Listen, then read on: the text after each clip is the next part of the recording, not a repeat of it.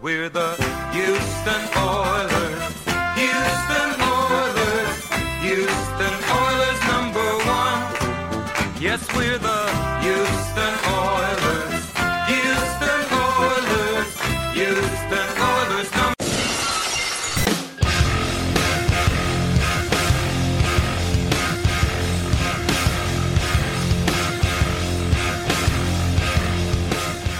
Hello, everyone. You're listening to Battle Red Radio. Tonight, I'm joined by Brandon K. Scott with six ten Sports Radio to discuss the Texans Jets uh, miserable affair from last Sunday.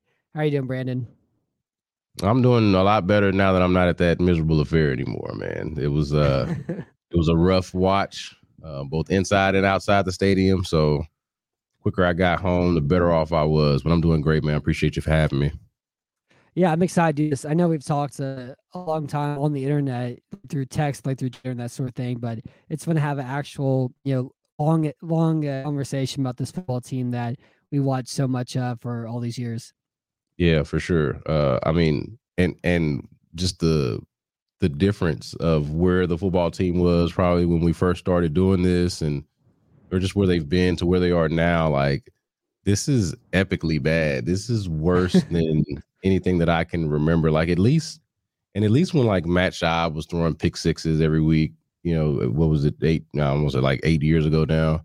Like, at least that yeah. was like, it was cringeworthy, but it was kind of interesting. It's like, is he going to throw another one? Is this really happening? You know, and, and it was just like a sad thing for Texans fan, but there was some, there was something compelling about that where it's like, you watch the football here and you're like, man, what, what do I get excited about? What can I really latch on to other than, you know, the the the five rookie, the four, I guess just the three rookies that really produce. You know, it's just like really grasping for straws right now. Yeah, and I guess the the shopping kind of entered the zeitgeist again this week because Matthew Stafford threw three uh, pick six, three straight games in Los Angeles, and he's the first quarterback to do that job. And like that, that season was weird mainly because, you know, you had the loss to New England and you expect for them to still be like at least a Super Bowl contender. And there's some questions about Schaub's arm strength and how much it was because of a, a possible injury, how much wasn't. And then the Texans won those two close games in overtime to a bad Chargers team and a bad Titans team. And they were two and oh, but it's like, they may be bad though. And they proceeded with fourteen games after that where all those awful things happened, like, you know, Matt Schaub's pick sixes and Gary Kubiak collapsing at halftime. And right. Case Keenum, and I mean, there. I wrote like I wrote some all the all that long time ago, uh, like all the bad things that happened here, and I made to pull it up with, uh, you know, because of the times that we're currently in.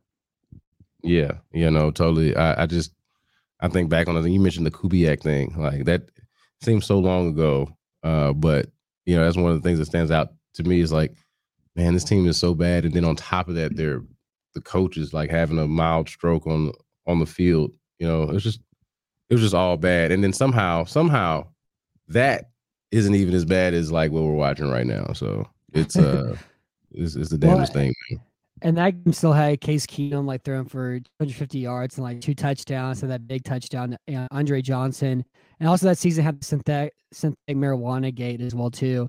Oh yeah. I forgot about Montgomery that. Others got kicked out. Yeah. yeah I think yeah, the difference between, Uh, I think yeah. the difference between this year, though, and, like, those previous years is that, like, at least in two thousand thirteen, we kind of knew, well, it's a talented team that just set for a lot of bad luck. And they get a quarterback, they're going to be good again. And then they got Ryan Fitzpatrick, and they got Brian Hoyer, and then Bill O'Brien, you know, wasted a really great defense because of that. And then even, like, last year, when this team was really bad, it was like, well, we have Deshaun Watson, and Deshaun Watson's a top-five franchise quarterback. And if you build it, it's really easy to build a team around him. And once they do that, they're going to be back to being a Super Bowl, Super Bowl contending team. And they should be like a good team for a long time to come because of how good Watson is. This year's different because this year was uh, offseason loaded with, well, you know, about competition and culture and team and signing a bunch of veterans and delaying the rebuild. And kind of talking like they thought they were going to be good this year or not necessarily being good, that maybe they had a slight chance that Watson's back, which nobody really believed from the outside perspective. And uh, and like all that's boiled down to being a really bad football team that wasted a year to get better for the future because of, you know, whatever decisions they want to make to rebuild the culture. And so it's not like a light at the end of the tunnel this year like it was those previous years, you know? Yeah, no, I think it's more there's more questions than answers. And I think that's probably the frustrating part. You know, not just the, it's not even just the quarterback uncertainty. I mean, that's a big part of it. Obviously, like not having a quarterback and then ha- also having the one, but not knowing exactly like how that's going to shake out. You know, what are you going to get from for him and all of that? But it, it's also like just not really understanding the rhyme or reason. I, I thought initially that I kind of understood that they were just going to nickel and dime their way through the year and just try to be mildly competitive, like not not be bad enough to where morale is down and they're like embarrassing themselves, but like put out a respectable product, bring in these retread one year, two year deal guys with something to prove. And maybe they, maybe they play like they have something to prove. And, you know, you, like I said, nickel and dime your way to four or five wins. And you, you, I mean, you look at it and even in retrospect, you're like, man, that, that, that never made any sense. None of it ever made any sense. Going with five running backs, and none of them being any good, you know, never made any sense. Uh, I guess the the best thing that they probably did that I was also skeptical about was bringing in Lovie Smith and, you know, this defense that I thought was antiquated and, and probably is antiquated, to be clear. But like just the difference in the mentality, how that's helped them and, and helped change the team and what the defense looks like. Like that's actually worked out a lot better than I would have ever guessed. Um, but then on the other end of that, the offense is just like, you know, I, I know that Bill O'Brien never had like a, a great offense, you know, so and so by proxy, Tim Kelly's never called a great offense or never been part of a great offense. But I, I thought that they would at least be somewhat respectable or just a, a little bit better in what the, their stated identity, running the ball, um, the the offensive line, which all this stuff I know we're going to get into. And like just none of that stuff worked out. None of, none of the things that they tried, especially on the offensive side of the ball, has worked out. Yeah, I, I think that's kind of a, I think it's a really good point because it's something I didn't think about as far as like what to think about the season. I think one of the things that you mentioned is like having a respectable product, you know, like playing, you know, game playing like good teams like tough a little bit, beating some bad teams, winning five or six games. And like if you do that with everybody, like as Philip Lindsay loved to talk about in the offseason, like everybody counting against them and how much it, it fuels them and all that. And like whenever you have that sort of down negativity, you like you turn that into something that's a, a typical pro athlete trope. But I I think that was kind of like the idea of the season though. Like if we get these guys, if we play competitively enough games, if we you surprise the team too, if we win five or six games, like that's something that wasn't expected for you know the talent that we have and where we're at in our life cycle as a team. And if we trade Watt, we can get a top draft pick anyways. That like lends itself to like the culture and what we could build on to. You're going forward into the future, and this year hasn't been that at all. You know, like aside from the win against Jacksonville, um, every like the game against Tennessee, they forced five turnovers to pull that off. It's not only like they're losing, but it's just like how bad they've lost and how like miserable the losses have been. Like losing to Miami and, and Jacoby Brissett because they didn't oh. pick up a blitz, or losing this week to the worst team in the A F C against the Jets because the Jets made offensive changes the Texans failed to do. So, and Tim Kelly didn't understand like how to attack a Jets defense and play like a real conservative, you know, Bill O'Brien sort of offense. So whenever you're, you're missing that, that part of it, like it's not only did they del- delay a rebuild for, you know, this idea that they become you know, something a little bit different. They did that. And then what the results they got were somehow like the results you'd expect if you were the Jets, the Jaguars, or a team that was actually marred in a rebuild, you know? Yeah, man. And, and you mentioned a moment ago about losing to Jacoby Brissett and the Dolphins because you can't pick up a blitz. How on earth do you, how do you form or, or put together such a veteran team, one of the oldest teams in the league, and like you can't do simple things like pick up blitz as well? You're heavily penalized, you know. And I know that there's some annoyance around here, or I definitely hear at the station about them talking too much about the penalties. Like there's actual coaching and Uh, and like talent issues that probably are bigger than just penalties. And there are teams that are, have more talent and that are better coached that overcome penalties every week or turnovers or whatever it may be. But it's weird that you would form a team, build a team in this image. It'd be a veteran team, one that at the very least, like I thought at the very least, those would be the things that they would do well. Like there are no world beaters. There's not like any discernible talent on the team. to speak of, right? Uh, you know, unless you count the rookies that you were wanting to see what, you know, what do they have? But like going into the season, what you were expecting, not a lot of talent there. You figure at least, okay, they'll be, they'll play, you know, the cliches, assignment, sound football.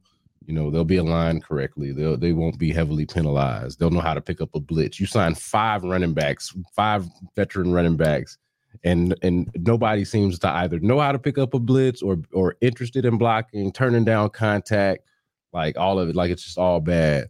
You know, you come in with these tight ends. It's funny to me, like, and I don't I don't want to like crap on Anthony Allclear, but I love how he's like been painted as like the blocking tight end, and I'm just like, he's not that great at that either, though. Like, like he's, I mean, I guess, I guess he's adequate, but it's, but I've seen him get like thrown around a couple of times throughout the season. And I'm like, man, that's like their stated identity. They aren't even that, you know, um, it's. My, it's all- uh, my favorite all-player thing that we do is to start the year, they would put like two or three tight ends to one side of the formation, and they would like daisy chain. They run outside zone. And like, they were probably the best blockers though on the team when come to outside zone because of how bad the rest of the offensive line was. But I love watching them do that, you know, as many times as they did. And uh, you know, yeah, like I think the Allclair thing, but also having a Questenberry in the roster because he was a Marine, trading for yeah. Ryan Izzo is something that was like really stupid. You watch Ryan Izzo, it's like he can't block, he can't catch the ball, he can make like uh, spectacular catches, but he drops really easy stuff. And then they trade a fifth or sixth round pick for him. And he got cut immediately, similar, similar like the Ryan Finley thing. And uh, there's this kind of like idea too that like the the draft, sh- like the your draft picks are like a balanced ledger. Like you need to have seven picks and one each rounder. Is like no, like if you're a bad team, you should have more picks because you're a bad team, and you need to have young talent that you can take some like you know lottery tickets and find cornerstone players you can keep around. And uh, that's kind of part of it too. But I think the tight end stuff is funny. The running back stuff is hilarious. And I think the running back stuff is only funnier because we just watched Dontrell Hilliard, who is on the Texans practice squad, run for nearly one hundred yards on him, have a really good game against the Patriots last week, too. This week, you see Walter Scott from Rice University, a practice squad player who's better than Burkhead, who's better than David Johnson, who's better than Philip Lindsay, who's better than Royce Freeman. And so they paid a ton of money for a non-premium position. Whenever they shouldn't do that, you can find talent at the spot from a wide variety of other resources, too. So you mentioned Ryan Izzo. I'd forgotten all about Ryan Izzo. Is is Jeff Driscoll's tight end ceiling Ryan Izzo? Like, can he be? Can Jeff Driscoll be the next Ryan Izzo? Tell me, tell me, Matt, that we've got the next Ryan Izzo on our hands here in, in the Jeff Driscoll tight end project. I think they're hoping to have the next uh, Logan Thomas on their hands instead. But Logan Thomas is the only quarterback to tight end who's ever had any success that I can think of. That ain't happening. I don't see a lick of Logan Thomas and Jeff Driscoll with all due respect. Like that's Logan, that's just Logan Thomas is a Terminator, you know. Yeah. And, and Thomas is thirty years old and he played one year quarterback before moving yeah. over and was like an incredible athlete. I am upset though because I've been sitting around, you know, pulling all these clips and watching the film. Uh, I really wanted to make a collage of every uh, Jeff Driscoll snap a tight end, but they've still taken it from me. So I'm hopefully this week or next week I can be able to find all nine, you know, Jeff Driscoll tight end snaps and give it to the people because these are these are the things that they want and care about this time of year. Oh yeah, I mean it's the simple things, it's the small things, the the incremental details at this point in a two and nine season that uh that get you excited. So uh and hell, if they're experimenting, might as well chronicle I, it. I still love uh Aaron Wilson posted a video like Ryan uh, Jeff Driscoll, you know, run like a drag like in shorts. Yeah. It's like just. Why don't you just call Kahale Warring up and get him back down here if you're going to be doing the same thing, you know? At least it yeah. looks like really pretty, and he's adorable in shorts and a T-shirt, you know? Yeah, yeah. No, I I, I, I feel like they could have sold – they could have at least sold something. I don't know if tickets is the thing that they would have sold, but Ka- Kahale Warring at the very least looked good enough to sell something. Like, just put it on that guy and sell it. Yeah, I'm hoping we see him in Buffalo at least a little bit since he's on the practice squad up there. Um, but for this game, like there's two big pieces of news entering it. The first was that Justin Reid was going to be an inactive scratch, and second was Tytus Howard coming to left tackle. We really haven't seen like you know us as the as the plebeians outside the media sphere. You know we haven't really seen anything as far as like a direct reason why, um, and they really haven't said you know kind of directly why they made Justin Reid inactive. Do you have any additional information for us you may be able to share? Or what's your take on the whole Justin Reid situation? Yeah, it, it seems like Justin Reid, the long and the short of it, got sideways with a teammate, at least at least a teammate, and the coaching staff. And however the disagreement was handled, they, I guess, did not appreciate. But it's something that, like, they've been real tight-lipped on it, but clearly everybody knows about it because it seems to be something that happened in front of everyone and something that others have opinions on. Like, I know we didn't get a lot post-game from, you know, the few players that commented on it. Tyrod Taylor, uh, I think Jonathan Grenard was asked about it, Rex Burkhead, they were all asked about it. Didn't want to say a whole lot for obvious reasons, but they all know what happened. Everybody there knows what happens for sure, you know. And so I think, and I don't have it confirmed down, like, I've more of what I've heard is probably more so gossip than journalism, but it's essentially a, a dispute with a teammate who, uh, quite honestly, I, from what I understand, other other teammate, like, there is a there is a little bit of friction there, uh, and I think there are some people who probably side with Justin Reid, or at the very least think that he, you know, had to, had the right to say what he said, uh, whatever exactly. And that's another thing, I don't know exactly what it is that he that he said. You know, what what was the dispute? Which is the thing we were trying to figure out. You know, I even asked Cully today, or Monday Monday morning after, uh, you know, letting cooler heads prevail. Like, so like, how are, how do you expect the players to handle, how do players and coaches handle these disputes that happen in, in meetings? Like, what is the standard and expectation that you keep talking about? Like, what is it? And, and then he ended up saying something that kind of made us raise our eyebrows even more, but knowing that he wasn't going to divulge any details, but said, you know, it wasn't just a disagreement, you know, which is pretty consistent with the, you know, the feeling that there was some, you know, a little bit of more of an animated kind of back and forth there that I guess they would have deemed unacceptable. But like, as far as my take on it, like, I think it's ridiculous. I think it's absurd and, and, and pretty petty when you're at this point, you're two and eight going into the game. So obviously two and nine now, but two and eight going into that game, when you make that decision to not play one of your best players, you know, I, I think it's hard to take seriously a squad and a coaching staff, management, whatever it is, that puts those type of things above winning and above competing. Like, I, I was trying to imagine, I was discussing this with some other uh, other folks in the media the other day, like, what would it have to be? What would have to be the thing that Justin Reid could do and both would do to make him, to make it reasonable to keep him out of a game? Like, you know, like, what short of a felony would have to, would he have to do? You know, and so it's like, okay, cussing out the coach in front of folks, you know, um, dragging a teammate, all these things are in play, could be what, what would happen. But you still figure, okay, that, is that enough to keep a guy out of a game? You know, now, now to be clear, I don't think they were a Justin Reid away from winning the game. Justin Reid can't call better plays. Justin Reid can't get open on routes. Justin Reid does not run the ball. He doesn't play offense at all, you know, so like, the, and that was where their issues were. Um, you know, to be, so unless he was going to get a, the, the pick six to tie and or win the game, you know, I don't I don't think it was that big of a difference. But just from a from an optic standpoint, I think it was Mike Meltzer who had the the a perfect tweet, and I wish I could pull it. He had the perfect tweet about it, like basically saying, hey, they should be they should be avoiding headlines. They shouldn't be trying to make the news in any way that's not necessary. Like, the only time they should make the news is when they play a game and or it, it, these media availabilities, but like, don't do a thing that creates an extra headline that you don't need. You're already not a very interesting team.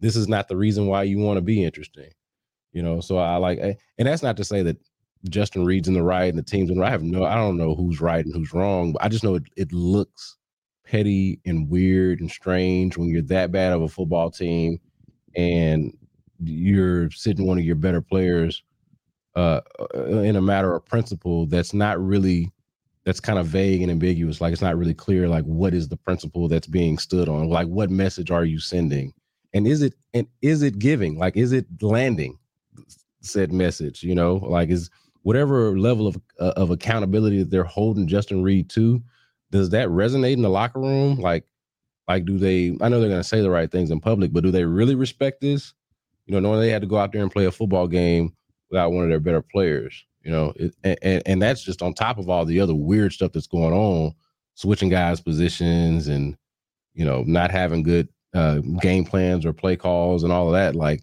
whatever, like the legitimate football disputes and issues that they might have on top of it. You know, it's just, I mean, I, I just, I just think it's a really bad look and, and horrible timing. Like you wait till you're two and eight to start, uh, you know, to, to, to make this kind of statement, you know, like, how is this any different from, from Zach Cunningham, who missed, was it a quarter? Did he miss a quarter or see how, how long did he miss? Yeah, something like that. And he was also benched on third downs as well too. So he yeah, was like effectively benched, but he's but like that, active. That was performance, was like though. Straight up inactive. Yeah. Yeah. I mean, he's benched on third downs because he can't cover, you know, and, and, and didn't seem willing to, to get better at it. You know, and that's a totally different thing. Like I get that. That makes sense. Um, but uh, Des King, I don't think was he, was his, a yeah, he was the one, he was the one who got like disciplinary inactive for a okay. Week. Yeah. So, so that, I mean, you're talking about some of your better players. It just, it, it does not make a lot of sense. And uh, I was saying this earlier too, it gives credence to the idea that you're not putting your best foot forward. Now, a lot of people don't want them to, because, you know, Aiden Hutchinson's waiting in the wings, I guess. But at the same time, it just, it, it, it's, it's bad optics. Yeah, I mean, I think it's kind of like the Texans this year, a bit interesting for the wrong reasons. Right. And like my, my biggest thing I didn't like about it was that all offseason we were kind of told by David Cullen to Caserio was that this was going to be a team that, you know, or an organization structure that communicated clearly and effectively.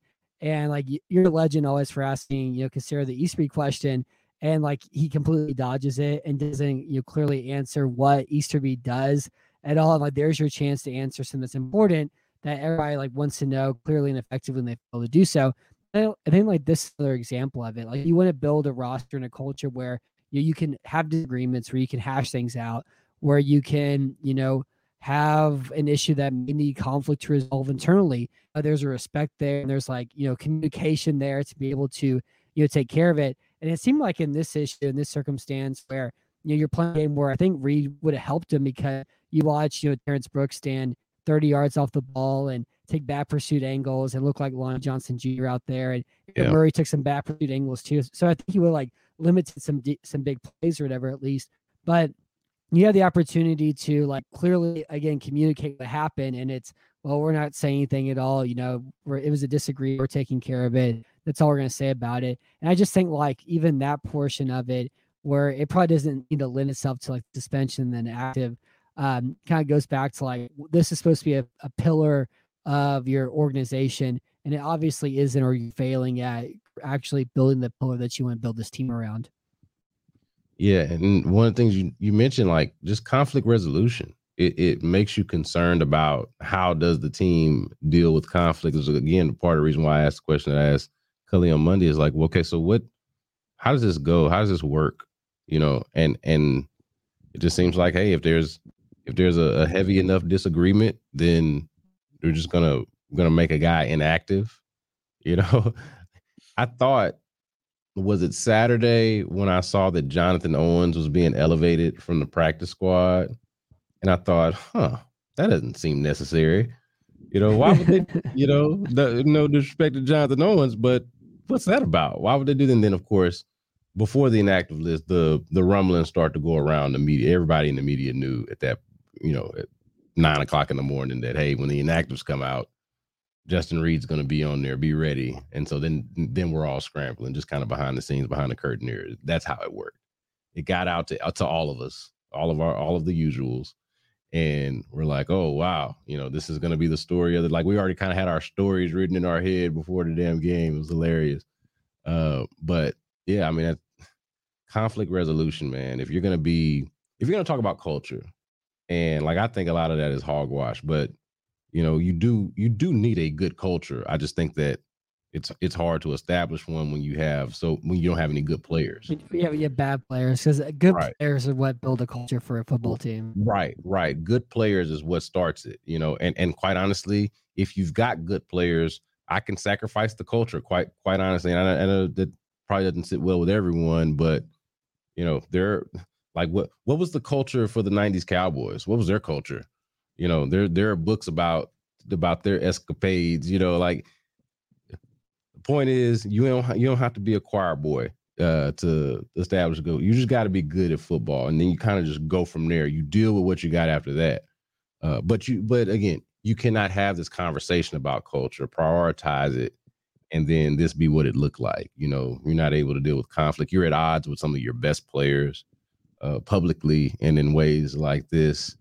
Um, like if it's going to be a situation where you're going to bench Justin Reid, make him inactive for a game, and it's bad enough to where he's immediately going to run to his boy Ryan Clark to put out, uh, you know, a A, a message, a video that sounded like it came straight from, just like it almost sounded like he was reading a script straight from Reid. I was like, guys, he's kind of looking at us like he was reading it like a teleprompter too, as well. It felt like, you're right. It's like, oh man, you could have. I mean, I know Ryan Clark's got a lot of respect around the league, and you know, for his career and everything, but it's like, hey man, you could have been more convincing that this was like an original thought. You know what I mean? Like, this is not an original thought at all. This is like, hey, this is my, my homeboy says that he's mad at his team, and this is what he's talking about. So let me tell y'all about it, you know? But mm-hmm. that, that, that's bad optics, though. You know, you got a guy that's respected like that for, for his career, and then all of his exposure and, and the, the platform uh, from being on E S P N every day to, to say something. Like, no one, I would be curious on how many people, like, I'm sure casual football fans, like like Justin Reid's not super famous, you know, like it's I don't I don't feel like he's like a super well known, like other than being Eric Reid's brother. Like, I wonder how many people are even checking for Justin Reid on a weekly basis or wondering what's going on with Justin Reid. You know, like this might this could very well be, other than being Eric Reid's brother, this could be the most famous thing that that's happened uh, in his career uh, outside of us locally who follow every snap and every game of his career. So like if you have yeah. that. You know, that that that that is bad self-exposed or, or exposing yourself where you got just or Brian Clark's out here doing videos right before an hour before kickoff. And then he's t- he's talking to Mark Berman right as kickoff is happening. Like, there's some conflict resolution that did not happen there between the two of you that led to that kind of disconnect where you would make him inactive and that his response would be to go talk to Ryan Clark and Mark Berman. Yeah, I think I think so too. And it's like, also the other part about Reid too is he's you know, the best player in this defense, and he's a free agent next year. And like, yeah. do you want to pay? Do you want to pay Justin Reid, you know, ten million dollars a year or so for like a? I mean, a defense I think is overrated because the turnovers they force, and Reid's a big part of it by his performance. While they've been able to force, you know, I think he's account for at least five of their turnovers so far this year. And it's like, do you do you want to do that? And if he is for your long term plan, he's a free agent next year, like how much of it does that affect as well too? And it's like, if your culture is actively pushing out players that you want to keep around, you know, that's a problem too. And I think one of the problems that the Texans are going to have next year, like when you look at guys like Desmond King and Terrence Mitchell, and um, I guess like Neville Hewitt's been a pretty good spot. But if you look at some of these guys on this like offense, like Chris Conley, you know, we joked about all player earlier, but you know, him being your best blocking tight end and being stuck, like being a sixth offensive lineman, probably isn't the best spot for him. The swiveling chairs in the offensive line. Uh, this year, they just put a lot of veterans in bad, bad positions. They don't maximize the talents. They've changed their scheme a whole lot because the players around bad. It's like, it's good to try new things, to innovate, but like you're not able to like build a cohesive, you know, team out of it too. So I do think like with things like this, Reid, and also with just like the way the season has gone from these veterans' performances, this isn't like a jumping off point to a better contract for just about all these guys too. So I do think the Texans are going to have problems next year trying to, you know, build out the rest of the roster if they want to go back and get veterans and do a lot of one-year contracts again too, just because of how bad the season's gone. These players haven't been able to necessarily build this into like a, another stage of their career. Doesn't it feel like the place that you go to when you're desperate or if you have nowhere else to go? I mean, that, yeah, it's that, like a halfway house in a way. Yeah, it, it feels like that. Like, that's why Rex Burkhead is is R B one. That's it's why his team now. This is it's Rex his team. team. That's why Danny Amendola can come in and supplant Anthony Miller and, and Kiki Q T. You know, get rid of those guys. No, Danny Amendola. You know, it seems like the place where you can you only really go if that's where, you know, like Randall Cobb, for example. No one was ever going to pay Randall Cobb, not, what was it, nine million dollars a year he was making at the time? Yeah, something like that. No one, that was never going to happen anywhere else. So he goes to what he later referred to as prison, uh, which is here. Um, Eric Murray is another example. You know, th- that type of payday was never, ever going to come. And so it makes you makes you wonder. I don't think they were ever going to pay Justin Reid. I think that, you know, the opportunity to do that has been there. You know, I, I feel like all the intel that's necessary is there. You know, if you, you do it or don't, you know where to get off the pot, right? So, and they have not, you know. So I, I never really thought that he was going to be back. I think this probably guarantees that he won't be back.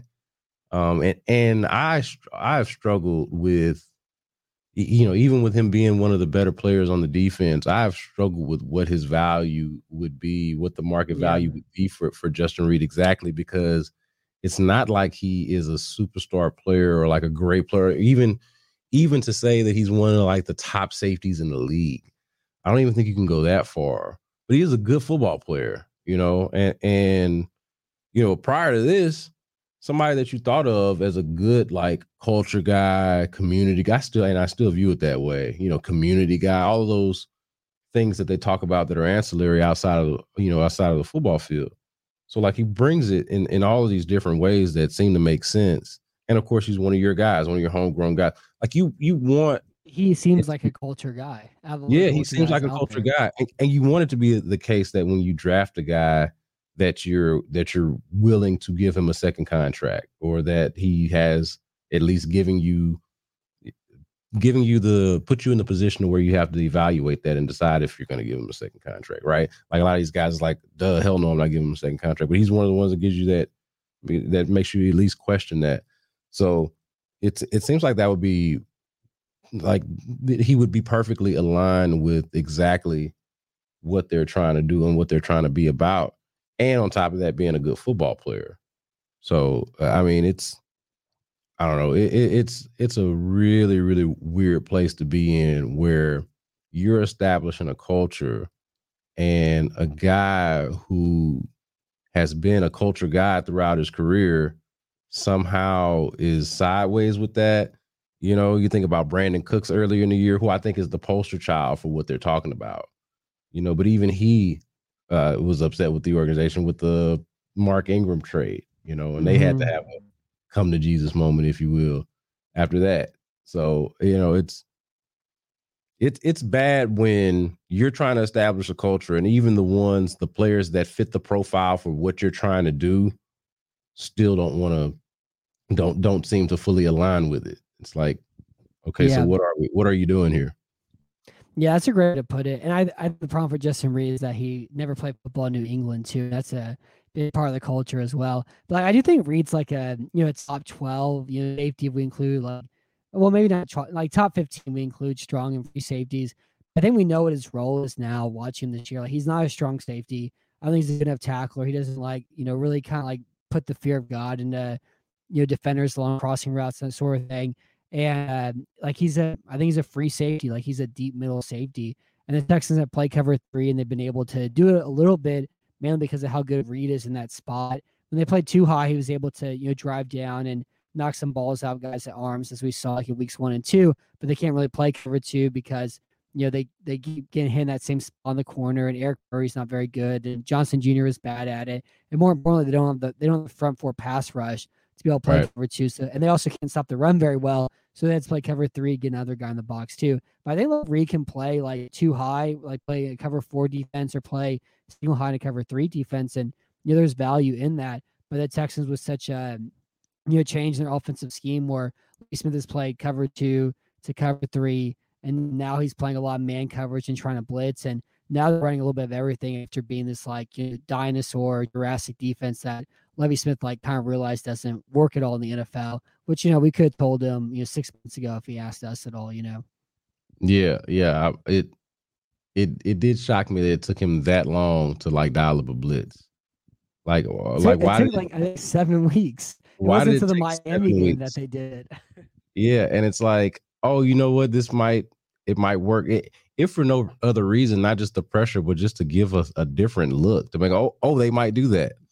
Whereas, you know, they had been predictable and you know, the opposing offense is never considered. They might they might do that because Lovie was given the same look every single time. And then the part that you mentioned, like to the point about the safeties, you know, I, I said that I don't know how, like if he's a, one of the top safeties in the league, but I think that you could make the case that he's the only like even repl- replacement level or like standard level safety that they have on the team. I mean, they, they're like, like they were running Lonnie Johnson out there, and he, I mean, he didn't even seem like he wanted to be in the play. Like it, the, as, as far back as he was playing, when, whenever they give cover two looks, you're thinking, okay, well, not that, like, don't get beat deep, but like not that damn deep. You know what it reminded me of, honestly, Matt, when training camp, when it was, so when we were at training camp, and Lonnie, I don't know if he was because he's getting vaccinated or what it was, but there was like a ramp up period where like he wasn't practicing for a couple of days.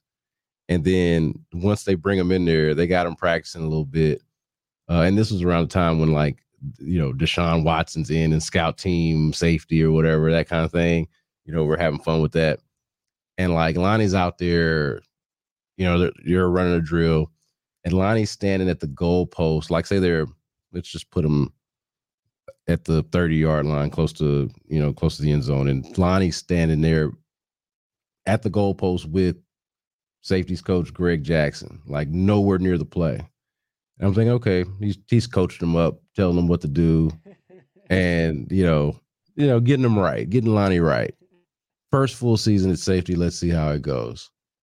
And then I look up and the, The the actual, like when he actually gets in the game and you see how far back he's playing, and he's like, was that what they were coaching him to do the whole time? To like, to like almost be like you're not even in the play?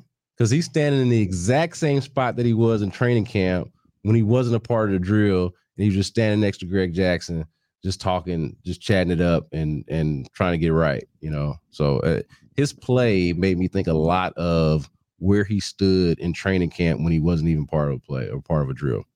That's hilarious. I didn't know that. I've been calling right field safety for the last, you know, two years or so. That's good. He's like picking, he's picking daisies out there. But like, I mean, I've, I've wrote about the Texans nineteen draft class earlier this year. And like, I kind of feel bad for Lonnie in the sense of like, he wasn't good at Kentucky and he was a body, and the Texans coaching staff, Bill O'Brien, did an awful job at developing young players. They moved them around a lot. And this coaching staff has moved him around a lot too. Like, I always kind of liked him as the idea of like being a physical press man corner, like a cover two defense or cover three defense, where he's just like mm-hmm. tall and runs vertical routes and swats passes out of the air. Like, he's never gonna be a man coverage corner. He was never gonna be um, like a like a real cerebral safety at all. And the pursuit angles kind of showed that a lot this year too. And so we saw one snap that I remember about the camera. There you go. I saw one snap that I saw him out there at safety where he like ran on the flat that Zach Wilson missed high, and that was cool. And we kind of saw him out there once. So he does play cornerback now. Uh, and we know that from this game. So like looking at this defense, Brandon, which defenders would you want to see back next year on it? Well, so, I mean, obviously I want to see Justin Reid back. I don't think that's going to happen. We went through that already. Outside of that, like I, Jonathan Grenard's probably been their best defender. I think it's probably safe to say he's been their their best, certainly their best guy up front. Mm-hmm. Um, so, well, him and Maliek, I would like to see Maliek Collins back, but I think he's played his way out of here more than likely. Like, if he wants to go, I think he's put up a, a, a, enough good tape to where he could get out of here if he wants to. So I'd like to see him back, but I don't think that he will be. Uh, Roy Lopez, I think, does some really good things in the run game, um, and and plays a lot older and more mature than what he obviously is being a rookie. Uh, so, I mean, those are a few guys up front. I think in the secondary, Des King, man, I, I don't feel like, I feel like he's gotten better, you know, like his, the, at least the game, the performances have gotten better. Cause when they first moved him from, uh, from nickel corner to, uh, to, to outside, it's like, man, that guy is not an outside corner. That's a horrible idea. Or maybe even more so, it's just indicative of how bad they were at that position to begin with, where they felt like they needed to do that. You know, you're rolling Vernon Hargraves out there. You know, maybe like maybe on, that's on how purpose you explain it. Yeah, right, right, purpose. Exactly. It's like an accident. They purposely rolled out Vernon Hargraves out there on purpose. On purpose, yeah, yeah. So you know, you figure, okay, what are we doing there? But I think he's come along. Uh, so, I mean, that would be somebody in it for no other reason because he he can give you something in the return game as well. But I would say if I had to list them in order, I'd go Grenard.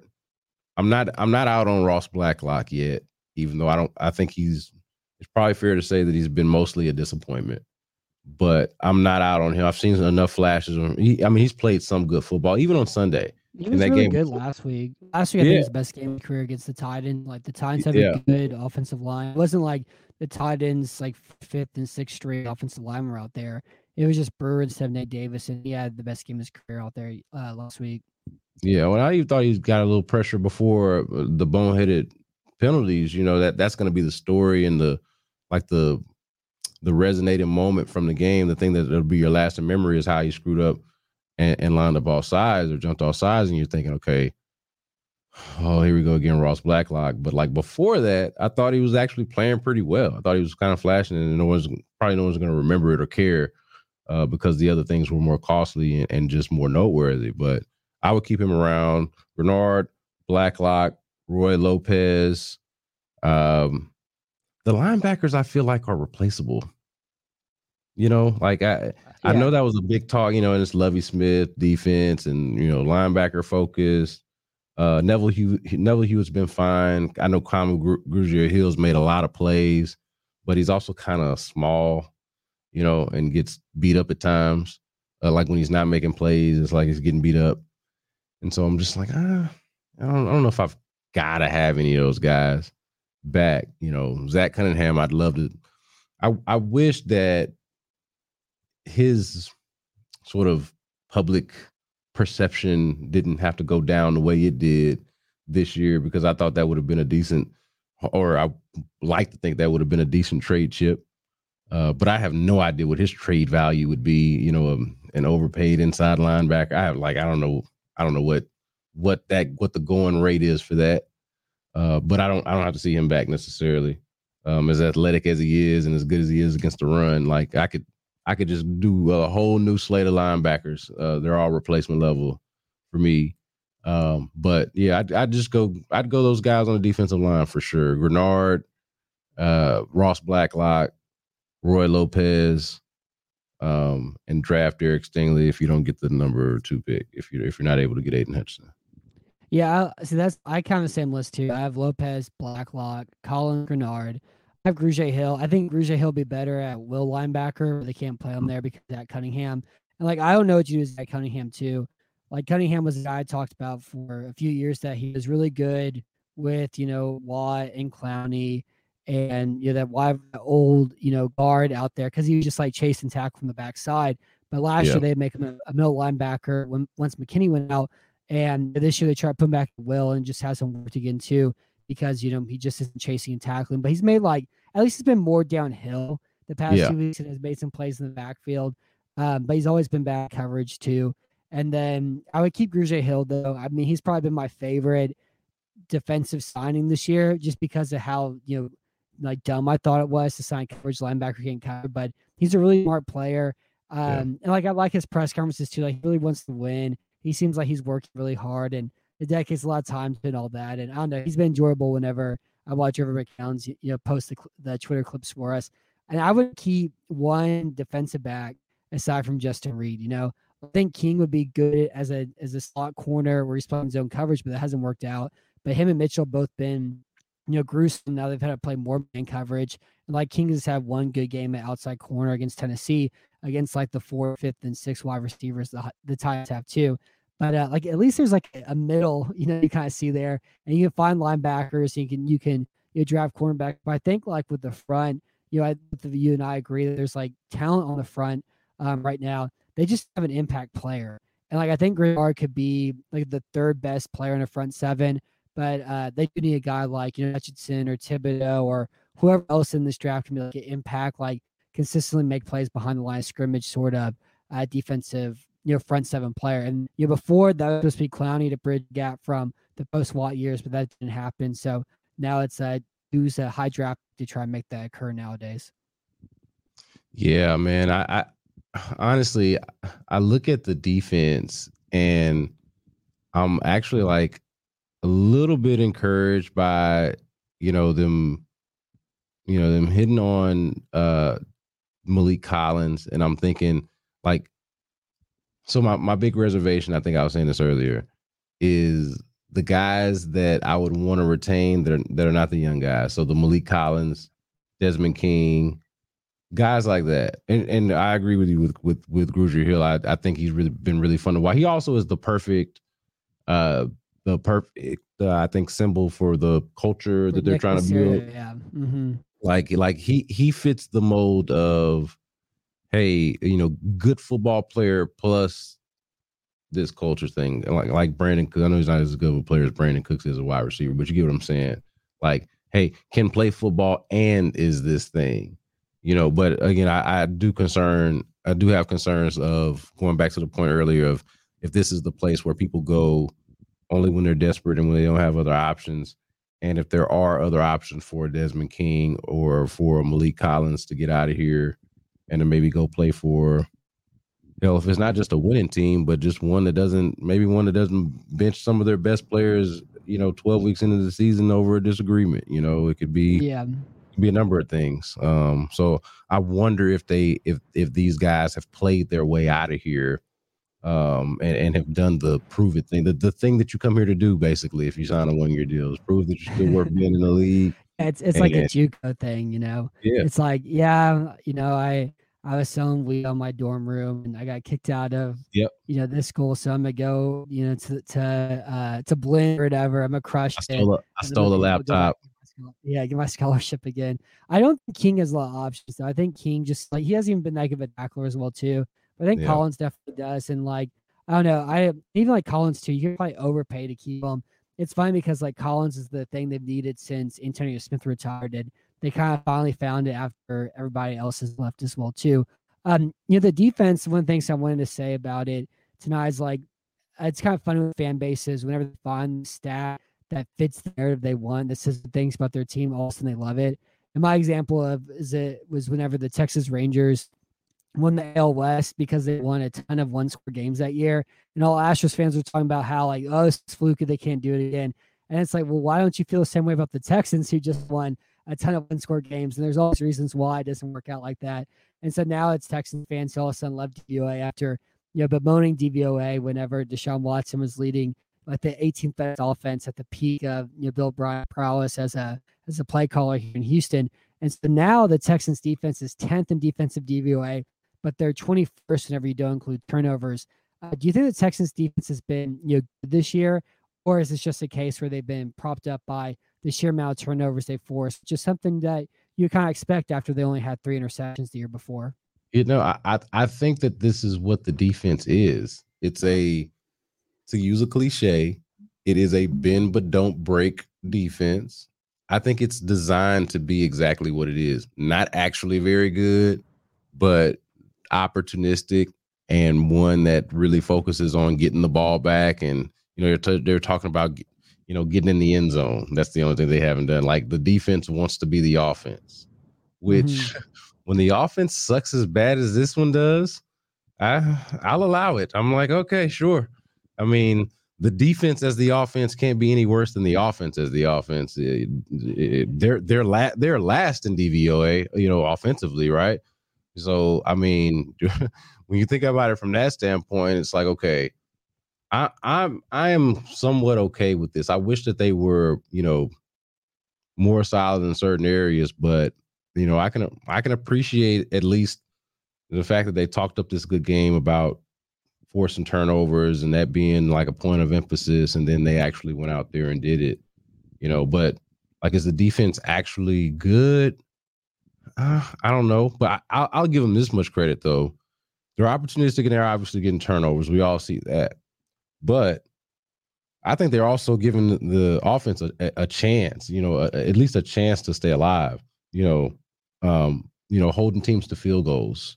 Uh, like I, I think a bad look for them on Sunday was, you know, not being able to get off the field on those fir- fourth down attempts, you know, uh, that the Jets were able to convert on those. I thought that was a bad look for the defense. But, you know, overall, they I mean, they are they are exactly what I thought they would be, but better at the thing that they said that they wanted to do. So, like, I didn't think that this was going to be a lockdown, you know, didn't think it'd be a great defense, but also didn't think that, like, I kind of rolled my eyes at this. Oh, we're going to take the ball away every game and we're going to, you know, just have, like, I, I thought that was, a, for the most part, a bunch of nonsense, you know, rah, rah stuff, but they've lived up to it. So it's a bend, but don't break defense. And so, like, not very good, but at the same time, I think that they've, they've so overwhelmingly been the better unit. Like, it's hard. Mm-hmm. It is hard for me every game to, like, uh, going back to the last Colts game. I know they were about to play the Colts again. Going back to the last Colts game is probably the last time I really felt like, man, this defense is awful. You know, um, ever since then, you know, I've kind of, I don't know, maybe the, the, the Cardinals game was after that. Yeah. Yeah, the well, for the most part, was that was the that was the yeah. Lyon Johnson year. Uh, yeah. Running a straight line and missed tackles for a game too. Yeah, yeah I, I I agree with you. Like, they're they're as bad as I thought they would be. They have forced turnovers, and I think they'd be able to force turnovers at the rate that they have. But, like, also, like, it is kind of, you know, mercurial. It changes every year where they were, you know, Zach Wilson threw a flip pass off his run back back, and Tytus Thomas got an interception on that. And they forced five against Miami, five against Tennessee, and those are the games that they've been close in. And the same thing with winning against Jacksonville. They're able to force uh, three in that game too. And so this defense is good and it forces turnovers bad. It does it because they struggle to get stops. And I think play by play, they've been, you know, bottom defense, but uh, just, or like, you know, below average, I guess. Bottom is, there's a lot of worse defenses out there. Like, if you watch, you know, Jacksonville, like I did, you know, today, yeah. uh, but they're like a below average defense, but with turnovers, like, you force five a game, no matter how bad your offense is, you're going to get a, a shot there as well, too. Um, so offensively, the big news this week was that Tytus Howard is now starting at left tackle. Uh, what did you think about this Tytus Howard at guard experiment? Are you surprised at how long it took for Nick Caserio and uh, Jack Easterby and David Coley to admit defeat that playing Tytus Howard left guard was, you know, a very dumb idea?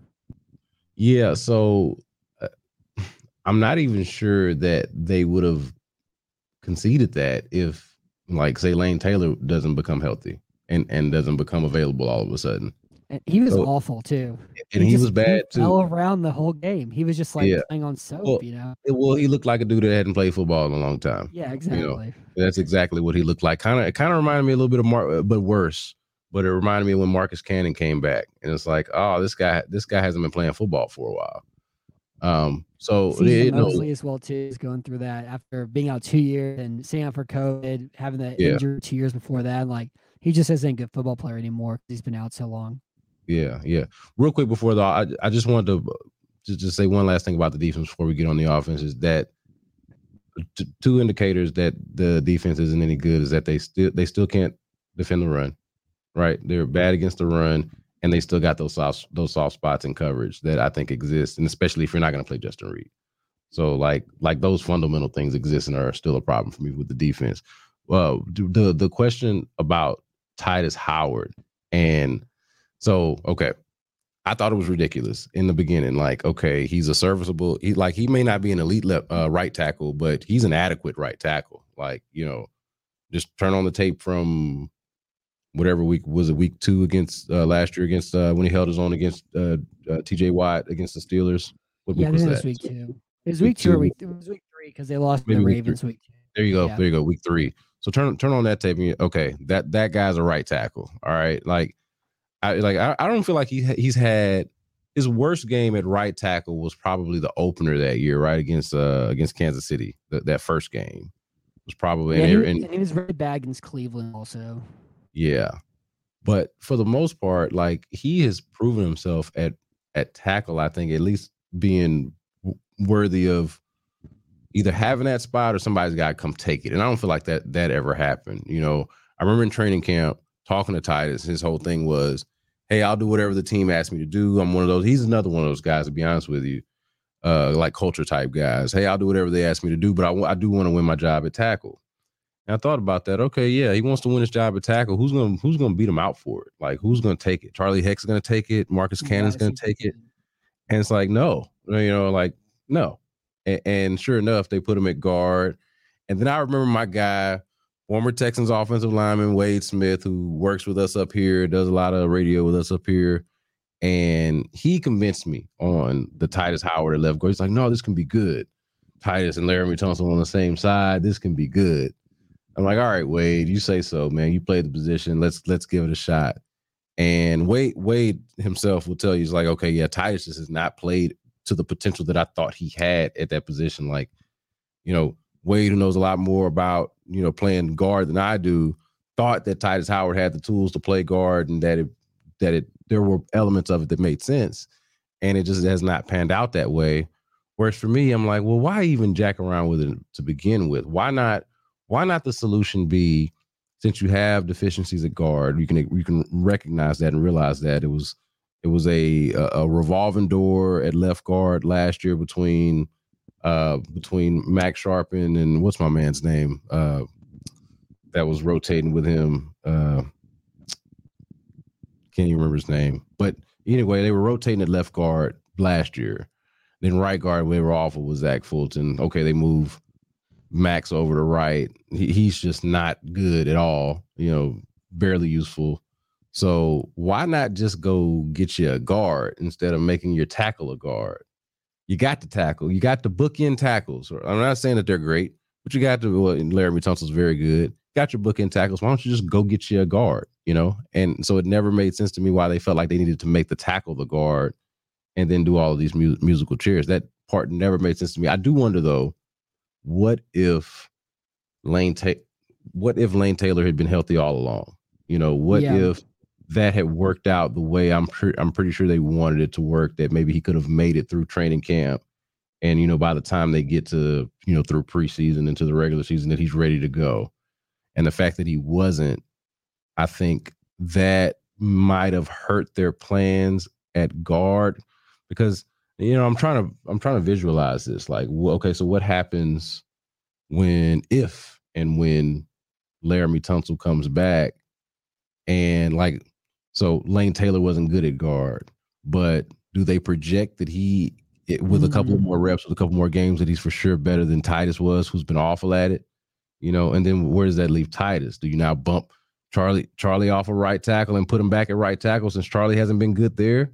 Man, it is it is like mind numbing to think about the like how bad it's been on the offensive line. I'm try I try to wrap my mind around it. I, I really honestly get anxious about it when I think about it, because I'm like, okay, this guy sucks at this, this guy sucks at that. But wait, he was good at this. It's like and that. Uh, it's oh, it's always sunny in Philadelphia meme of Charlie with all the the cross cross map and everything, losing his mind. But yeah, that's kind of one of the things I was wondering too. Like with you know Tytus, he's always been a bad run blocker. But the mm-hmm. one thing he can really do is pass protect the tackle position.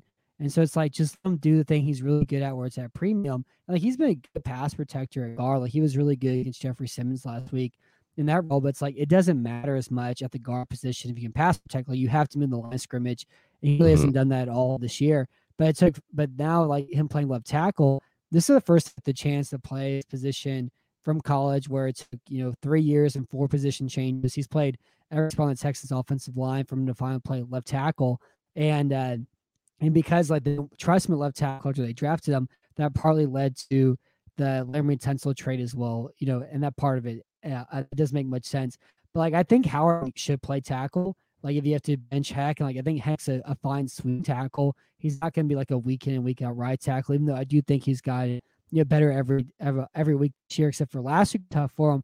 I think it was kind of funny about Howard this week left tackle, though. He gave that sack against the practice squad player in the bull rush. He missed a blitz that led to a, a sack on third and six two. We're supposed to block the inside guy, and he takes the defensive end, which is like, you know, fine because it was a tough blitz to pick up. Uh, but they also tip for him a lot in the second half. And I'm watching him like, just let him do it. He's good at this. If you're going to chip, chip for Charlie Heck, who's dealing with John Franklin Myers, who's been like a fringe Pro Bowl player.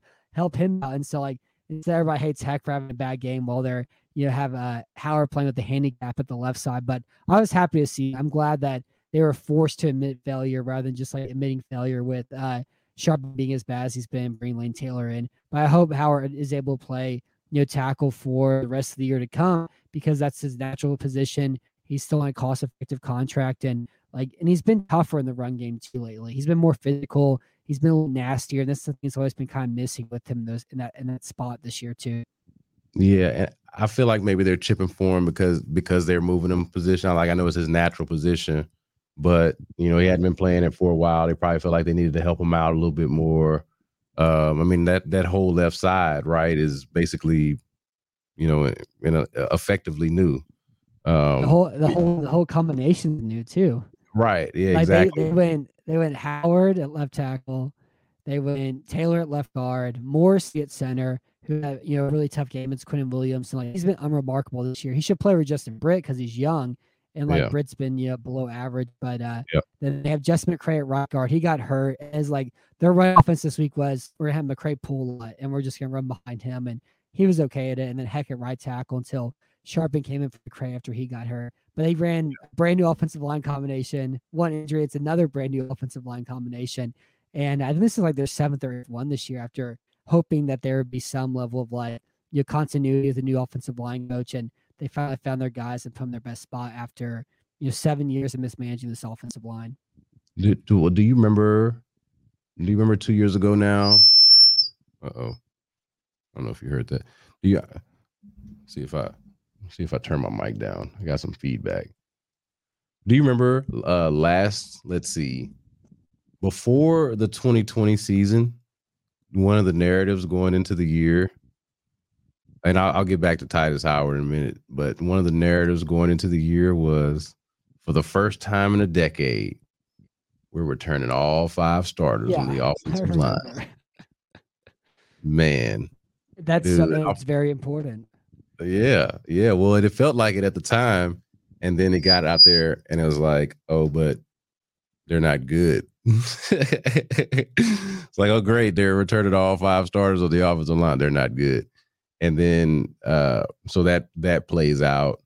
Going back to Tytus Howard, I, I've I've talked about this before, but it, it is so difficult. And I, I wonder, especially like for you, how you feel about this, especially knowing how that offseason going into twenty nineteen played out. Like, Tytus Howard could have been your left tackle of your of the future. And, and I, th- I think you would agree with this. You don't need like an all-pro left tackle necessarily. You just need an adequate left tackle. You know, he doesn't have to be Tyron Smith or or whatever it is, whatever your example, your counterfactual is. Like, you just need adequate left. And I think Tytus Howard could have been that. Cheaper, far cheaper than, like, you'd already drafted him first of all with your own with your own first round pick. So. You know, that's a nice price for a left tackle. So, but obviously cheaper than giving up all the draft picks that you gave up for Laramie Tunsil, and then subsequently the contract that you had to give Laramie Tunsil. We're relitigating this thing, but watching him at left tackle makes you think about it, you know, like whether he's good or not, because you're thinking, okay, he's hell, he's rusty. He hadn't played it in a while. You know, and, and this is a tough front that he's facing. You know, it's, there's no shame in getting beat a play or two by the Jets front that it, that is actually, you know, pretty deep, got a little talent. But you're like, man, why didn't they do that two years ago instead of throwing all of this money at throwing all this money at a problem that did exist? They did have a problem. I mean, they were running Matt Khalil out there and like having no idea what they were going to do at left tackle. Were you were you there at training camp when Matt Khalil was out there? I was not. I was. I was. Oh, I was at K H O U covering from the desk at that point. I was watching, but not. I wasn't there out there. But I've always oh, wanted to see I, an I actual video. I, I want to see it. I've, I've always wanted to see a video of him actually in training camp, like in one on ones, because they had to hide him from the media. Yeah, man. I, I, I don't have. I don't have any B, Matt Khalil B-roll in my head that I can even go back to from back then, you know, like nothing. If you have like a, a free gap at work at all, you're just having conversations with some of the guys at six ten, if you can ask and see if anybody has some grainy cell phone footage of Matt Khalil pass protecting in training camp, I would love to see it. Yeah. I'll, you, I mean, I'll I, buy you, I'll buy you lunch for a thirty second clip of it. You, hey, I can assure you that it's not in the Texans F T Ps that they send out. I bet you it's not there. I was gonna say I could search that, but that's not where I'll find it. It had to been, it have to been a, uh, you know, a Berman or Aaron Wilson type of capture capture such a historic moment in in uh in Texans history. Yeah, so. But I feel the same way too, Howard. Like, I wanted to see him at left tackle if you're going to draft him there. And because they didn't let him play that position, it kind of led to the cascade effect too. And the other thing was, like, Max Sharping. Like, I watched the video, and, like, I'm not an N F L scout, but it was really obvious that Max Sharping can't play offensive tackle in the N F L because he had a bad pass set and everything else. And they moved him to guard. So they used, you know, their two of their top, you know, picks on two offensive tackles. Another one played offensive tackle to start off week one. They both played guard. And, like, it's just mismanagement of resources at that position. And, you know, the offensive line's been bad since two thousand fifteen, you know. That was the last time they had a really good offensive line. And now yeah. here we are eight years eight years later, or six years later, something like that. I don't know. Six years later, we're still kind of talking about continuity and a new offensive line coach and investing in the position and everything else. It's just like they've just failed at managing the position in general, no matter, you know, how you want to cut it, though. Uh, but I am hoping that Howard stays at offensive tackle. I'm, I'm excited to watch the video tomorrow and kind of see how he fared there. Like, I only, I only caught those two sacks he gave up. One was the blitz pickup. One was the bull rush. And, like, other than that, like, I didn't see, I watched him the rest of the time and didn't see any problems at all. Like, he didn't look like one of those guys who was wearing, you know, a, a wrong pair of shoes, moving from the right to the left-hand side, like yeah. we've seen with other guys in Houston. Like, he looked good at the left, at the left tackle spot. He's playing every position, and he's just a good athlete. And he does, yeah. Howard kind of does remind me of Dwayne Brown too. Not like the skill level, but just he's so wide, you know, like it's yeah, really hard to get around him. Yeah. They have a similar yeah. build, and they're really incredible athletes. And so I hope that he's able to, to stick around there.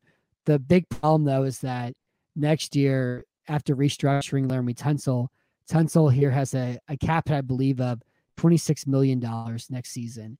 And so, like, with that, like, enormous roadblock, you know, facing them, I don't know what they're going to do, because you can't really, I don't think you could pay a left tackle a cap at twenty-six million dollars without extending him or just waiting, like, post him first and moving on with the trade. Um, but I have no idea what they're going to do with that left tackle going forward. Yeah, man, I, I don't know. I, I figure, like, you figure Laramie Tunsil can be good for a long time. Like, players at that position play well for a long time, but yeah, he's twenty-seven, so you'd think, like, be good for ten more years as a pass protector. Yeah, but but you gotta also remember, they they don't talk about Laramie Tunsil the way they talk about, you know, Brandin Cooks, and the way they used to talk seem to talk about Justin Reid before all of this shenanigans this past weekend. Like, he's not really one of those guys, if you know what I mean.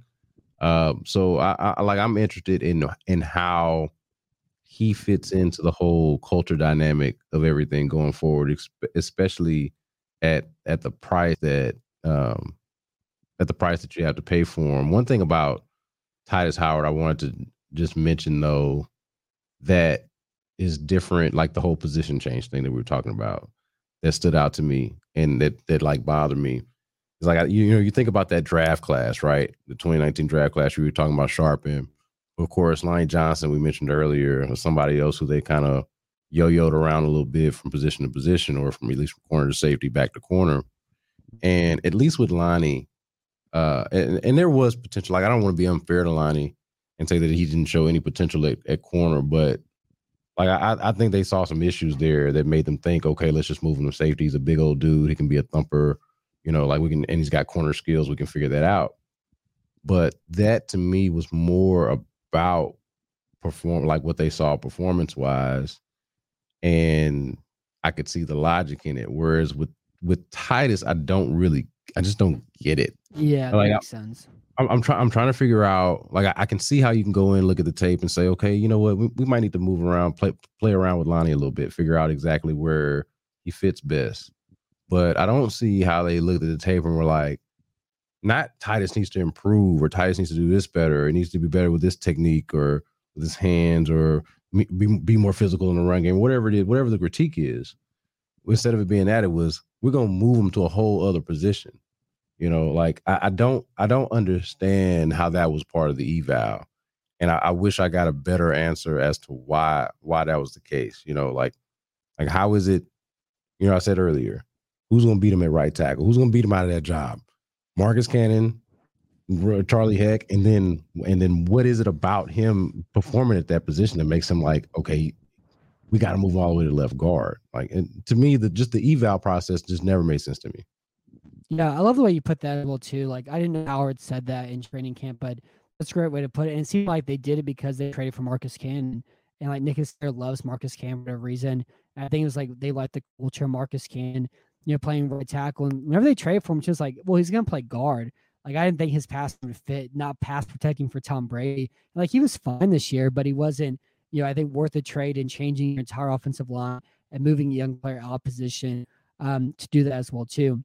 So I want to, we're getting a little bit longer, longer in the show here. And I have one more big question I want to ask you before we end tonight's show. Um, since we, you know, this is how it's been too, every single time I've done the podcast this year for the last like month or so, where, you know, we watch the game and think, okay, we're going to talk about this in the game. It just turns into these like long, like, you know, moral, macro, uh, existential co- uh, conversations about like yes. three a.m. Like, what's the meaning of the life sort of conversations of, yes. hey, the Jets changed things up in the second half. They had a good outside zone game. They had mm. a good jet sweep game. Uh, yep. They got, you know, Zach Wilson throwing in rhythm more often because the Texans kind of got mismanaged and outplaced because of how good the outside zone game was or whatever. But um, this week, offensively, the Texans are go- were up against the worst defense in football. They have a, a whole secondary that's really bad. They have a trio of bad cornerbacks who are all under the age of twenty-five, and they're trying to figure out, you know, what to do with some of these guys out there. And the Texans still only managed to, you know, put up two touchdowns against this team. Um, it's a bad Jets team, and their second half was you're really terrible also. And it's also the second week in a row where Tyrod Taylor, you know, struggled to didn't break two hundred passing yards also. What do you well, like? What what's your biggest blame on the problems with this offense this week? Are is it Tim Kelly? Is it Tyrod Taylor? Is it the offensive line? Is it the rushing attack? Uh, where do you put the onus on the problems with the offensive performance this week? I was gonna say when you were asking, is it is is it? I was gonna say yes. the, the, the short answer is yes. All all all of those things. Like so, Tyrod Taylor, we. Are, we know is limited, okay, as a as a passer. I think just real quick on Tyrod, I think the the thing that makes him better to, than Davis Mills is are, are only two things: experience and athleticism. You know, mm. now he's obviously a better athlete and more mobile than Davis Mills, but the experience part is the disappointing thing that hasn't seemed to really come into fruition the last few weeks or last couple of weeks since he's been back. It's like, okay, at least he's going to make better decisions because of the experience, right? He's going to take care of the ball. That's kind of been his reputation or, or stated reputation. And it's like, oh, that hasn't necessarily been the case, you know? Uh, so that, that part of it has been disappointing, but I mean, the, the play calling, I don't feel like has at any point really, uh, I don't feel like they've done themselves any favors. Isn't And I, I'll have to go back and watch the second half again. I, on my rewatch, I, I didn't get past I haven't I've not gotten past the second quarter yet, but I will say that I, I I wish for the Texans' sake that there was more that there were more drives like the one that Brandin Cooks scored the forty-yard touchdown oh, on. Yeah. I thought that that was actually a fine I thought that drive was fine, play calling, execution. Uh, I mean, they got a couple of Burkhead runs. They had taken a shot to uh, to Nico Collins that they just missed, but he was open, you know, and I was like, oh, de-. we were all like, oh, deep shots. Who knew? You know, and they did it. And and then again, you know, a couple of plays later, they hit they hit Cooks. I thought that that drive was the perfect illustration of what they needed to be. You know, if they could just re- some find a way to replicate that, and they just did not. Um, and, and so I, I would I would. say that there's a lot of blame to go around. The Tim Kelly thing, honestly, and I, and I know you just mentioned how the podcast become, you know, go from breaking down the game to us just sitting here and thinking, man, this is the whole thing that went wrong. It's like Tim Kelly, like I had high hopes for the guy this year, and I'm gonna tell you why. I thought it was going to benefit this guy to be able to get out from under the wing of Bill O'Brien, the only guy he's ever really been influenced by all these years for a decade plus, or however long it's been. And to get these new voices, these new minds, kind of, kind of help him out, and that I, I thought it would make him a better, sort of a better play caller. And I think at times it has. Like, I don't think Tim Kelly's been bad all the time, like all bad all the time. But it, it, it just, it's just a weird fit, you know. And I, and I don't, I don't really fully understand it. Um, their commitment to running the ball at times, uh, it's like. Come on, guys. Like, yeah, I'm trying to remember what, which, which drive was it where it's they it's incomplete on first on first and ten, and then second and ten, hand the ball off to David Johnson. You know, yeah, like, I can see in my head right now. I know players. What are we doing? What is that? Like, what is that? And I'm not pretending to be like I could go in there and call plays for you, but I like I know that's not it. That's not the look. That should never be what the look is. You know, and then of course, what what happens? One yard, third and nine. And then, uh, and then I got to go in the press conference and hear David Kelly talk about, and all the everybody else talk about how we need to stay ahead of the chains. You know, we, we just got behind the chains, and we know when you're behind the chains, you can't do this and you can't do that. Well, like, damn it, don't run David Johnson on second and ten uh, after you've, you know, after you got it incomplete on, on first down. Like, like you can help yourselves a little bit. Like on top of the fact that you're not very talented. And all these things. So, I mean, I think there's enough blame to go around, not to be, not to afford to be a cop out answer, but I, I think you could, I think, I, I, like, I don't see any good guys here. Like, I, I, I don't see any protagonists in this story. Like, everyone's an antagonist for me. If I look around, like, no, you're a problem. Your decision making sucks. Um, you guys don't, you know, don't necessarily pick up blitz as well.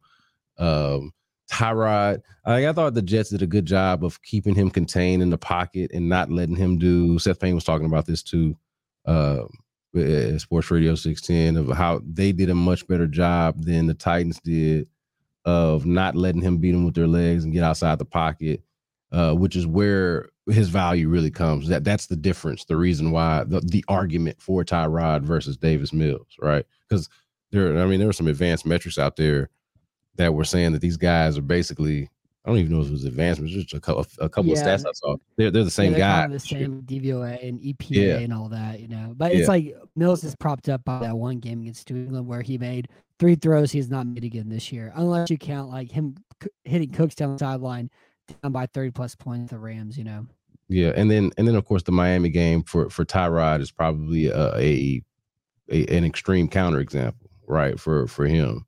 So, I mean, you got to factor all of that in uh, into into all of it. But yeah, man, I just I, I I I look at the offense and think, man, what what would they be if they, you know, they hired an off uh, an offensive coach who could call plays? Like, think about that. Yeah. They hired an offensive coach, and like we're, we've been kind of prodding Kelly the last couple of weeks, uh, and I I know I've done it. And uh, Cody Stoops did it after the uh, after the game on Sunday. Like, hey man, you're an offensive coach, you know. And and I think we're kind of using the the intel of Dan Campbell doing this already in Detroit, you know, taking over play calling, even though that hasn't necessarily worked out great. Uh, but we're we're thinking, okay, hey, it, it, it it's your turn, it's your time to shine here. You know, like you, we know you've never been a coordinator, we know you never call plays, but you know, maybe you maybe you should take over play calling or consider it or have a, I think the question I asked a couple weeks ago was, have do you, right after the bye, right after came back from the bye, is like, are you going to take a greater role in the play calling or in the, you know, the offensive game plan or maybe whatever your script is? Like, are you kind of a little bit more heavy handed with it? And he has just been steadfast in this whole Tim Kelly's my guy thing, um, which is, is perplexing to me, you know, especially for an offensive coach. It is, It is mind-boggling that you would hire an offensive coach and have all of these other options, like Pep Hamilton, a much more experienced coach than Tim Kelly. You know, like I would, I would imagine he did. Pep Hamilton is probably the most qualified play caller on the staff. He's not calling plays. Um, David Kelly's not doing. He's, for what it's worth, an experienced, long-time offensive coach not calling plays. You know, it, it it's it's it's an odd thing to me that you would hire an offensive coach who you don't even feel like could call plays for you. Like, would you do that on the defensive side? Like, would you hire Lovie Smith as your head coach and not expect him to be able to take over defensive play calling if it called for it, if it was necessary? Like, absolutely not. You know, so it's just a strange thing to me. Yeah, it's like the anti-Bill O'Brien where he would take plays over all the time from his offense coordinator, yeah. you know, consistently yeah. here and here. He, he did to Kelly uh, last year as well too, whenever they kind of fell behind. And did it with George I mean, like, Godsey early. Yeah, and Godsey's yeah. coaching, you know, too, in Miami, throwing a quick pass offense that's like been okay, you know, the past yes. few weeks also, which is, yeah, you know, so funny too. Uh, but yeah, I mean, I think like we've seen Taylor before. Like Taylor's like a below average quarterback, but he hasn't even found below average. And aside from week one against Jacksonville, Kelly really hasn't had a game plan. And again, like that New England game too, I think that was just kind of Mills making throws outside the structure, aside from the flea flicker, like where throw isn't made again at all whatsoever. But just like this game, the the play action drag flat R P O is just the Bill O'Brien thing all over again. That doesn't really work at all anymore. It's window dressing, and it worked once in this game because, you know, uh, Roberts threw a nice block and Taylor was able to get a good run out of it, which is like a good thing about having Taylor, like you mentioned. They ran a lot. They were a real run-heavy offense. Uh, Burkhead and Johnson combined for, you know, sixty-six rushing yards on twenty-two carries, which is three yards a carry. You a lot of terrible screen passes. They try to run toss plays that didn't go anywhere. You're going up against one of the worst secondaries in football. You only take two deep shots. One, because Taylor misses Nico Collins in, in double coverage in his quarters. The second, he's able to hit Brandin Cooks against quarters. That actually worked out. Do that, you know, like that's open. It was open there the entire game. And instead they're running this like risk-averse, run-plotting, Rex Burkhead, inside zone running, toss play, screen pass, flat passing offense because it's efficient. I don't know, you keep your head the chains. It keeps the clock moving. But like they could have scored twenty-eight points easy against the Jets defense, but I think Tim Kelly had an active role in limiting the offense. And like a Tyrod Taylor offense shouldn't be thirty-second D V O A, you know, like he's not as bad as Jared Goff is. And, uh, and so like, I think it's on Kelly. Like Kelly did the bare minimum thing with Watson by running an empty spread five wide receiver offense that we've been clamming for, for years, for years with Watson, but he did the bare minimum with him. I think keeping here was keeping him here was like a half-hearted attempt to like, you know, appease Deshaun Watson after the, I didn't do till last offseason too, but I don't know. I just really don't. I think Tim Kelly's done a bad job aside from beating up on like a really badly coached Jaguars team who is somehow probably the only team worse coached than the Texans are. And I think this was another just awful uh, Tim Kelly game plan again too. Yeah, and, and not to make a an excuse for Tim Kelly, but I, I do wonder what is it like for him in the moment.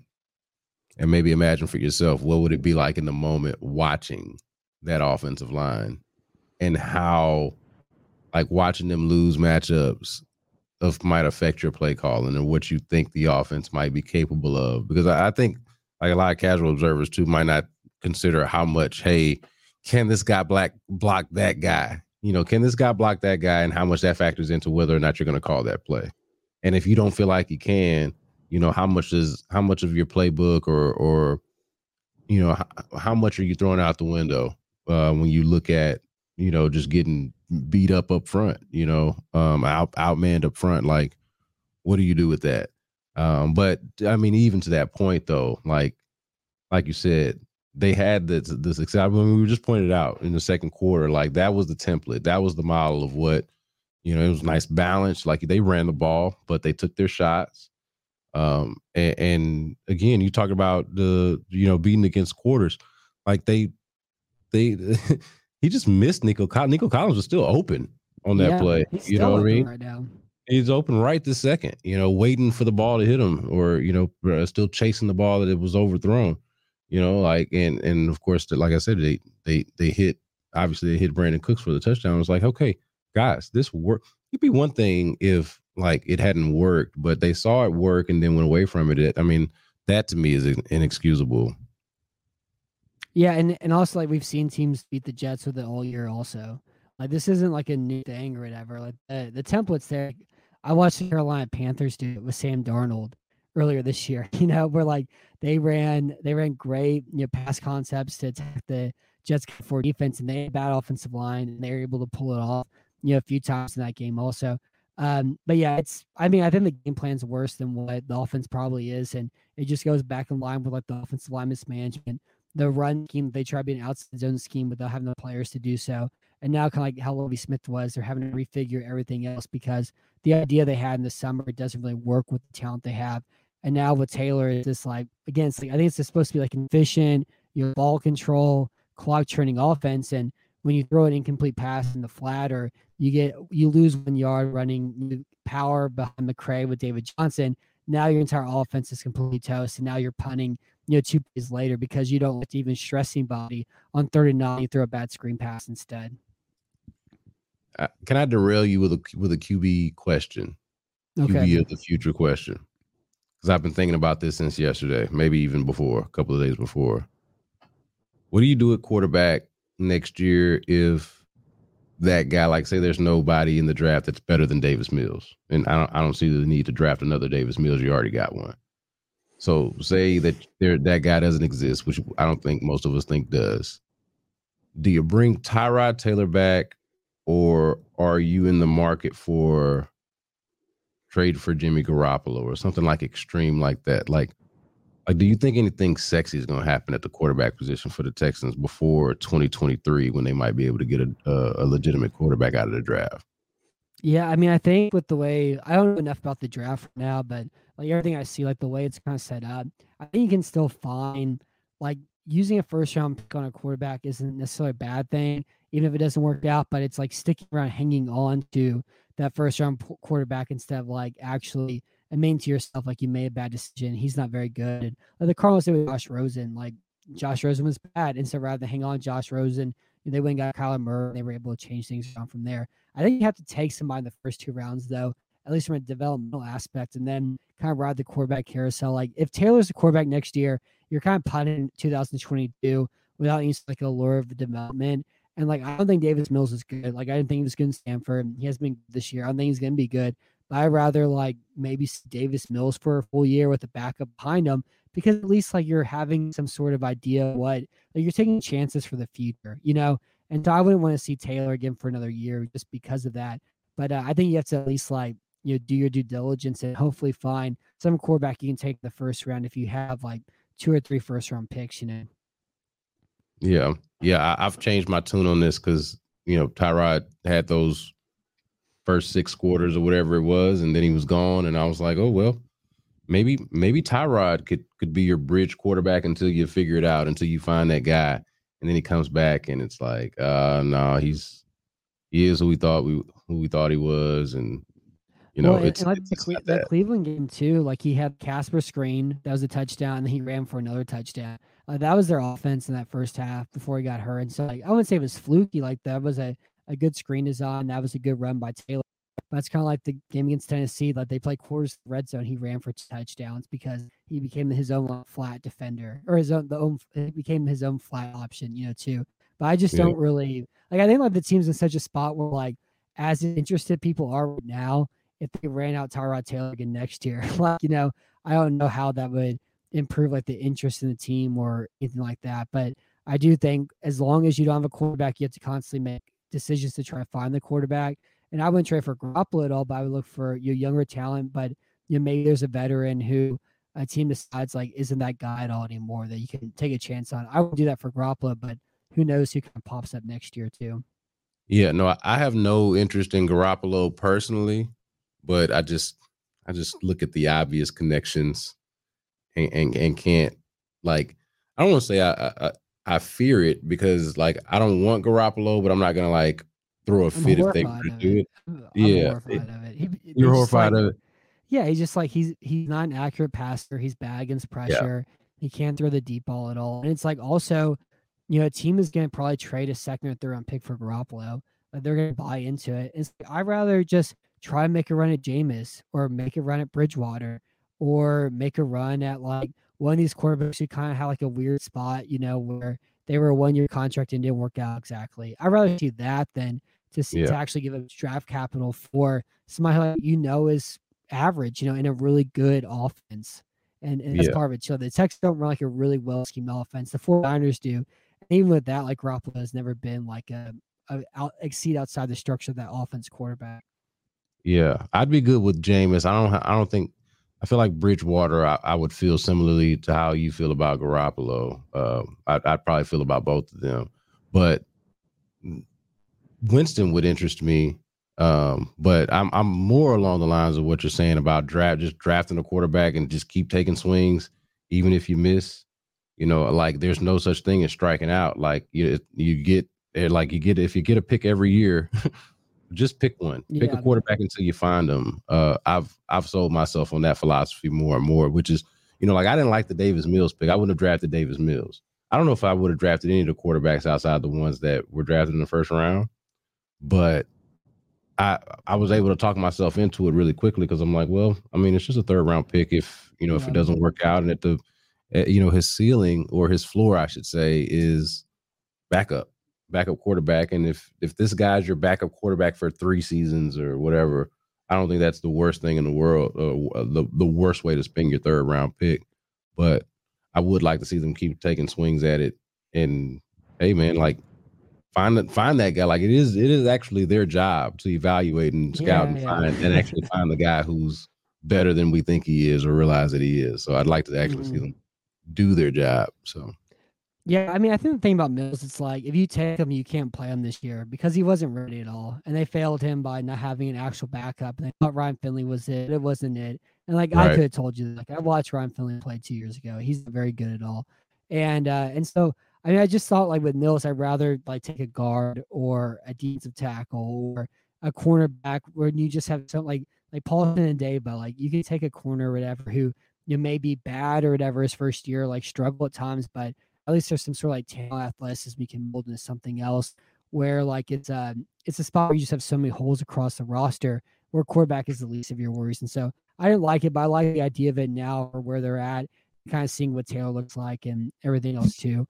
Um, so we've been doing this for a while, Brandon. It was good talking to you. I think uh, you're one of those people that you have talked to before, kind of like Steph and like Dad, Chris and other people where I think we probably talked for like six hours or something and never ran out of things to, to say at all. But uh, do you have any, any anything else that you want to add in here? And then if not, or if if so, uh, where can we catch your work later on in the week or uh, as we go throughout the rest of this N F L season? No, I was just going to warn everybody that anytime that Matt has me on or anytime you guys hear me, it's going to be long-winded.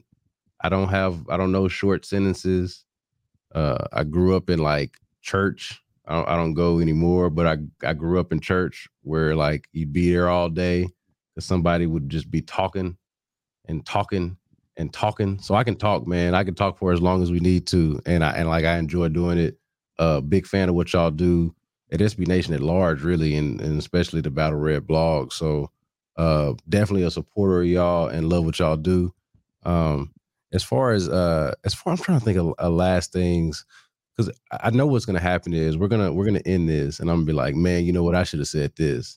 Cause like I'm always thinking about something ridiculous that's going on, um, you know, you know, with this team, especially where we are now at this point. Um, but I, I, I would just say that, like, I, I'm I am actually ready to get to the off season to like actually get to the point where I think fans want to be.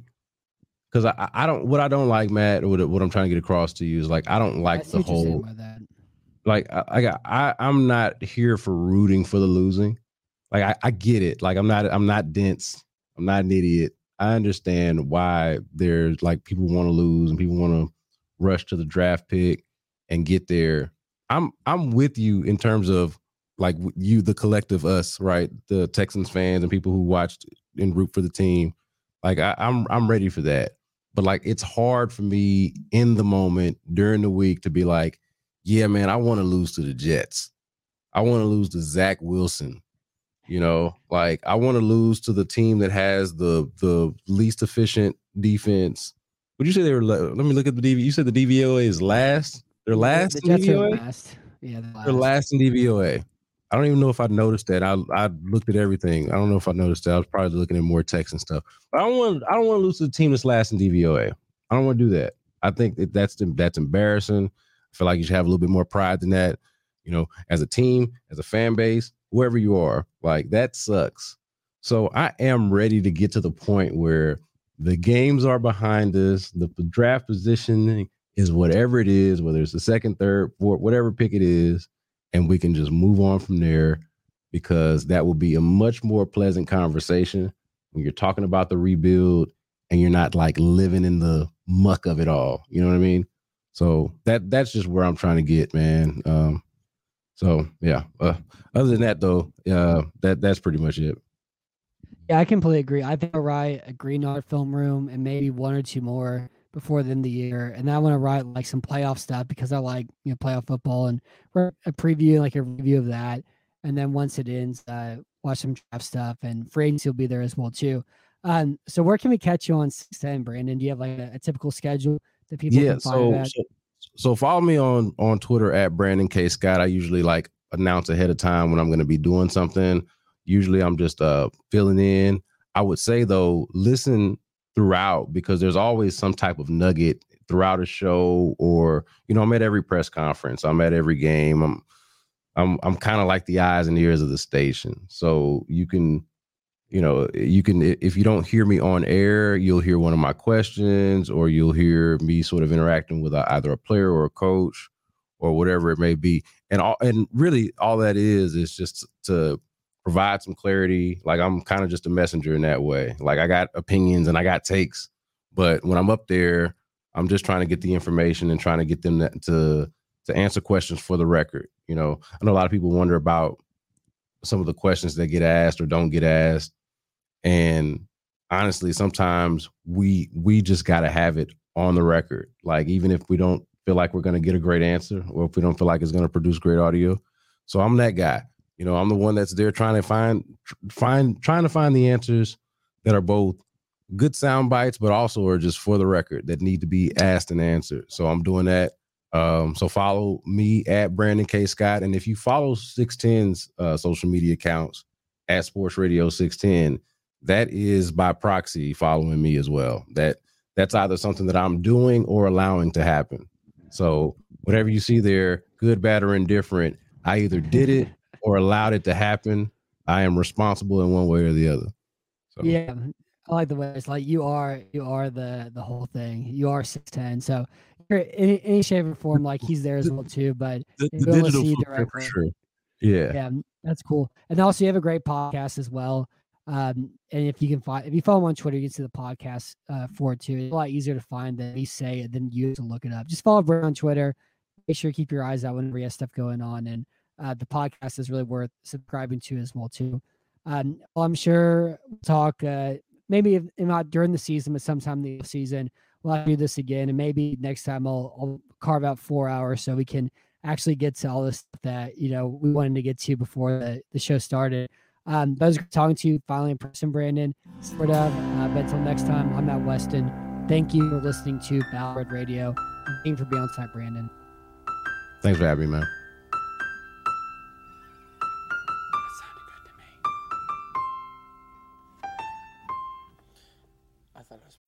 When you need mealtime inspiration, it's worth shopping Kroger, where you'll find over thirty thousand mouthwatering choices that excite your inner foodie. And no matter what tasty choice you make, you'll enjoy our everyday low prices, plus extra ways to save, like digital coupons worth over six hundred dollars each week. You can also save up to one dollar off per gallon at the pump with fuel points. More savings and more inspiring flavors make shopping Kroger worth it every time. Kroger, fresh for everyone. Fuel restrictions apply. Hey, it's Kaylee Cuoco for Priceline. Ready to go to your happy place for a happy price? Well, why didn't you say so? Just download the Priceline app right now and save up to sixty percent on hotels.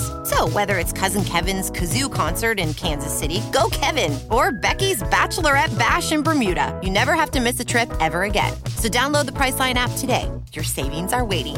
Go to your happy place for a happy price. Go to your happy price, Priceline.